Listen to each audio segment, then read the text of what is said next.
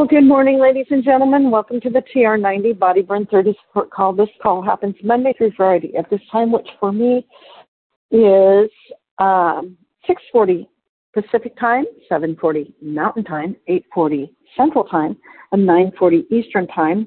Thrilled to have you along with us. If you ever miss these calls, you can always catch them on an application called SoundCloud or wherever you get your podcast by putting in Frank, F R A N K, Lomas, L O M A S, and TR90 or Frank Lomas and Solutions, the digit for anti aging.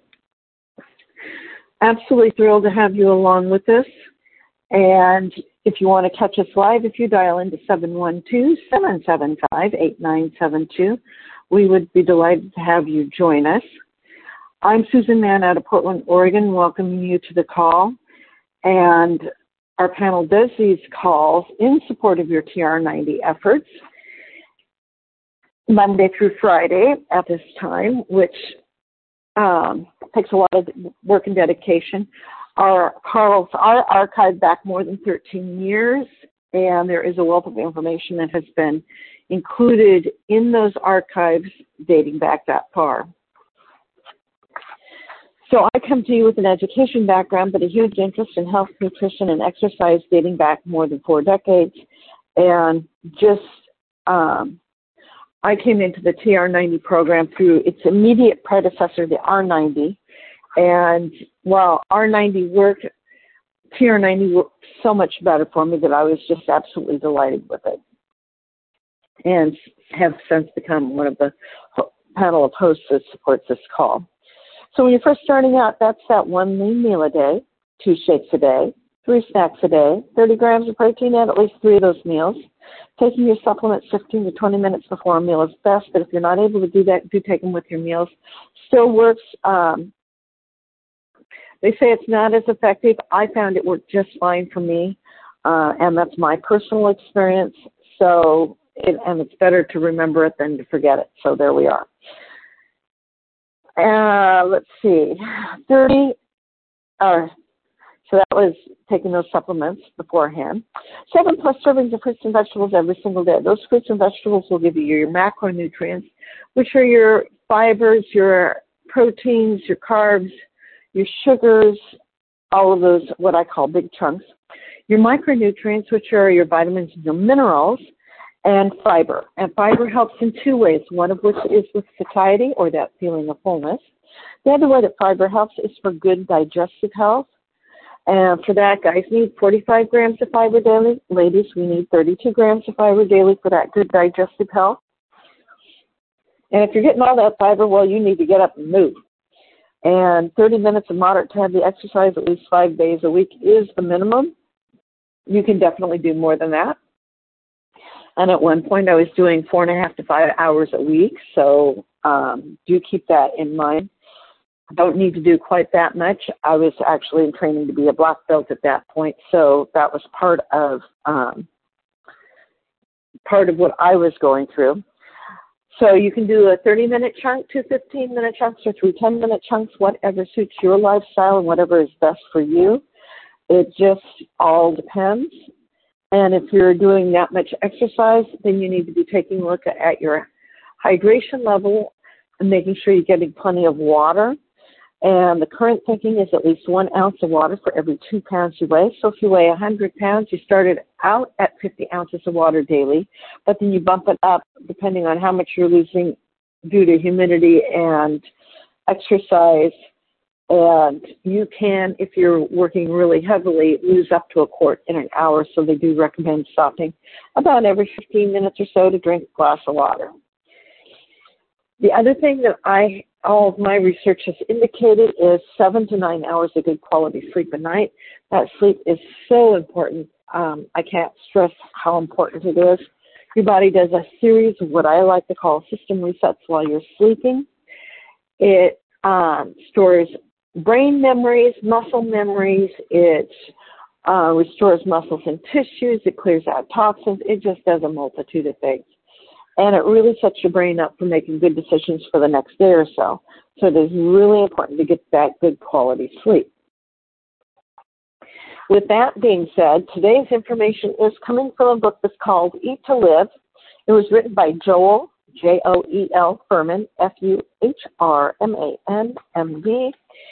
And um, in his in this, we we just hit the section where it says deadly vitamin D levels. So it is important to know what your vitamin D levels are and to make sure you're getting adequate but not too much.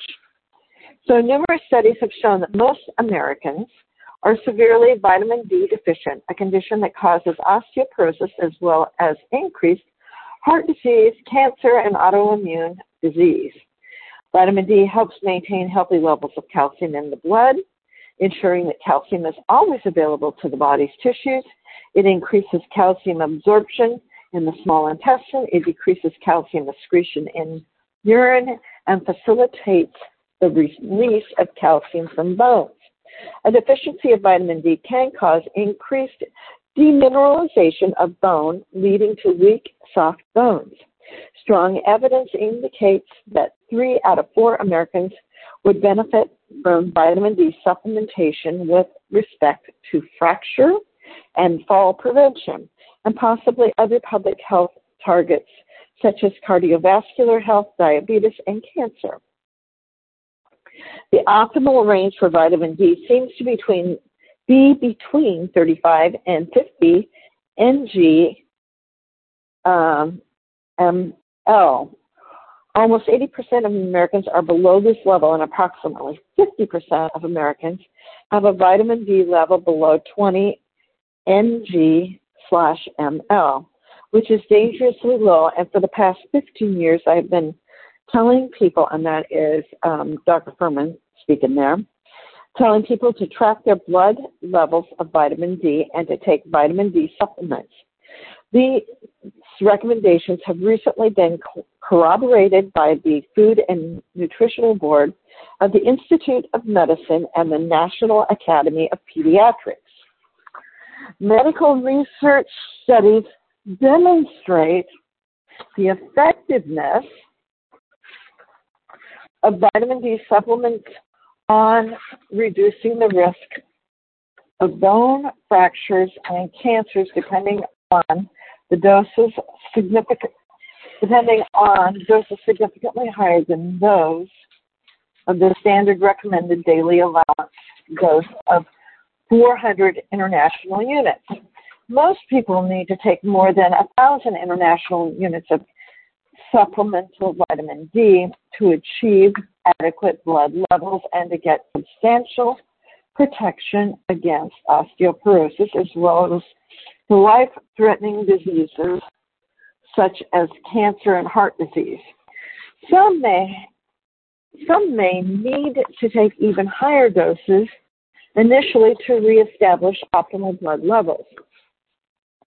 Vitamin D is found naturally in very few foods, and the primary sources are the sun, fortified dairy products, mushrooms, and supplements. I do not re- recommend uh, consumption of dairy products, and sun exposure places you at unnecessary risk for skin cancer and wrinkling and aging of your skin. Regardless of the increased risk of sun damage, adequate sunshine is simply not available to our population of indoor workers living in northern latitudes. Taking a daily supplement is your best choice for establishing and maintaining optimal levels of vitamin D. Got milk or leave it? Hmm. Dairy is the best kept is best kept to a minimum. Minimum. There are many good reasons to not consume dairy, for example, there is a strong association between dairy lactose and the skin ischemic heart disease. There is also a clear association between high growth promoting foods such as dairy products and cancer. There is a clear association between milk consumption and bladder, prostate, colorectal, and testicular cancers. Dairy fat is also loaded with various toxins and is the primary source of our nation's high exposure to dioxin. Dioxin is highly toxic chemical compound but even in, that even in the U.S. Environmental Protection Agency admits is a prominent cause of many types of cancers in those consuming dairy fat. such as butter and cheese. Cheese is also a powerful intruder or introducer uh, or inducer of acid load, which increases calcium loss further, considering that cheese and butter are the foods with the highest saturated fat content and the major source of our dioxin exposure, cheese is a particularly foolish choice for obtaining calcium. Cow's milk is designed to be the perfect food for the rapidly growing calf, but as mentioned above, food that promotes rapid growth promotes cancer, and there is ample evidence implicating dairy consumption as a causative factor in both prostate and ovarian cancer. In April of 2000, the Physicians Health Study reported that having 2.5 servings of dairy each day boosted prostate cancer risk by more than 30%. Another control, controlled study conducted in Greece has shown strong association between dairy products and prostate cancer. By analyzing the data, the authors calculated that if the population of Greece were to increase its consumption of tomatoes and decrease its consumption of dairy products, prostate cancer incidence would be reduced by 41%. And an even greater reduction would be possible in America, where the dietary risk is even higher. Other studies have found that prostate cancer risk was elevated with increased consumption of low fat milk, suggesting that the potential threat to prostate health may be correlated more to dairy protein than to the dairy fat. Dairy protein boosts the amount of IGF-1 in the blood. IGF-1 is found in cow's milk and has been shown to occur in increased levels in the blood of individuals consuming dairy products on a regular basis. IGF-1 is known to stimulate the growth of both normal and cancer cells. Case-controlled studies in diverse populations have shown a strong, consistent association between serum IGF-1 concentrations and prostate cancer risk. One study showed that the men who had the highest levels of IGF-1 had more than four times the risk of prostate cancer compared with those who had the lowest levels. Investigating the link between lactose, the milk sugar, and the ovarian cancer between 80,200 or uh, 326 women controlled or enrolled in the Nurses Health Study, Dr. Catherine Fairfield and her associates reported the women who consumed the highest amount of lactose, one or more servings of dairy per day, had a 44% greater risk of all types of invasive ovarian cancer than those who ate the lowest amount, three or fewer servings monthly. Skim and low fat milk were the largest contributors to lactose consumption. Dairy products are just not the healthiest choice for calcium. Perhaps the strongest argument against dairy products is our diet. Lots of us are lactose intolerant. Those lactose intolerant folks who don't digest dairy well are continually barraged with information that makes them believe that they will lose their bones if they don't consume dairy products in some way. They may be better off without it. If you choose to consume dairy, minimize your intake to small amounts and remember that 90, the 90% rule. Eat 90% health giving whole plant foods. Dairy may be a part of that 10%. However, it is not essential for good health and carries potential health risks. You do not need dairy products to get sufficient calcium if you eat a healthy diet. All unprocessed natural foods are calcium rich. Even a whole orange, not orange juice, has about 60 milligrams of calcium. The government health authorities advise us to consume 1,500 milligrams of calcium daily. This is a tremendous amount of calcium, so much is recommended because of all of the factors mentioned above. Even this high level of calcium will not prevent osteoporosis. But in a population with so many factors that cause osteoporosis, the extra calcium will make the negative balance less negative and partially slow the rate of osteoporosis. However, the only way to prevent osteoporosis and have strong bones is to exercise and to stop the causes of high urinary calcium excretion. Eat to Live describes a diet that protects against osteoporosis. And calcium in 100 calories of, say, bok choy is 775. Turnip greens have 685. Collard greens have 539. Tofu has 287. Kale has 257. Romaine lettuce has 194. Milk has 189. Sesame seeds that are unhulled have 170 milligrams of calcium. Broccoli has 114 milligrams. Cucumber has 107. Carrots 81. Cauliflower 70. Soybeans 57. Flax seeds 48. Fish 33. Eggs 32.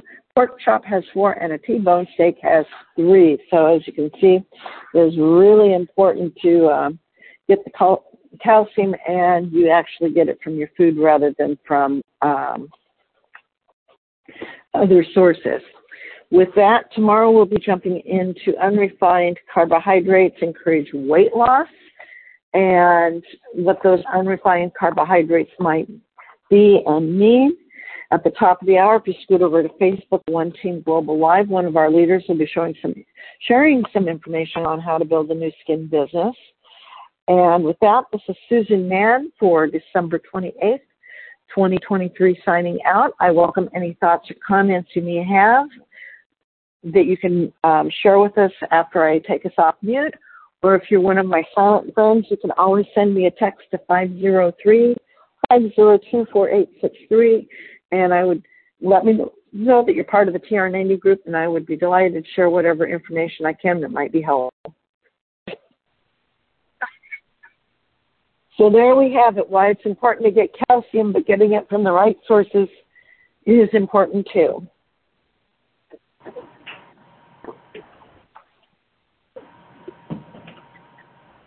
And if there's no other thoughts or comments, I look forward to having you back here tomorrow. And have a great day. And I look forward to seeing you back here tomorrow.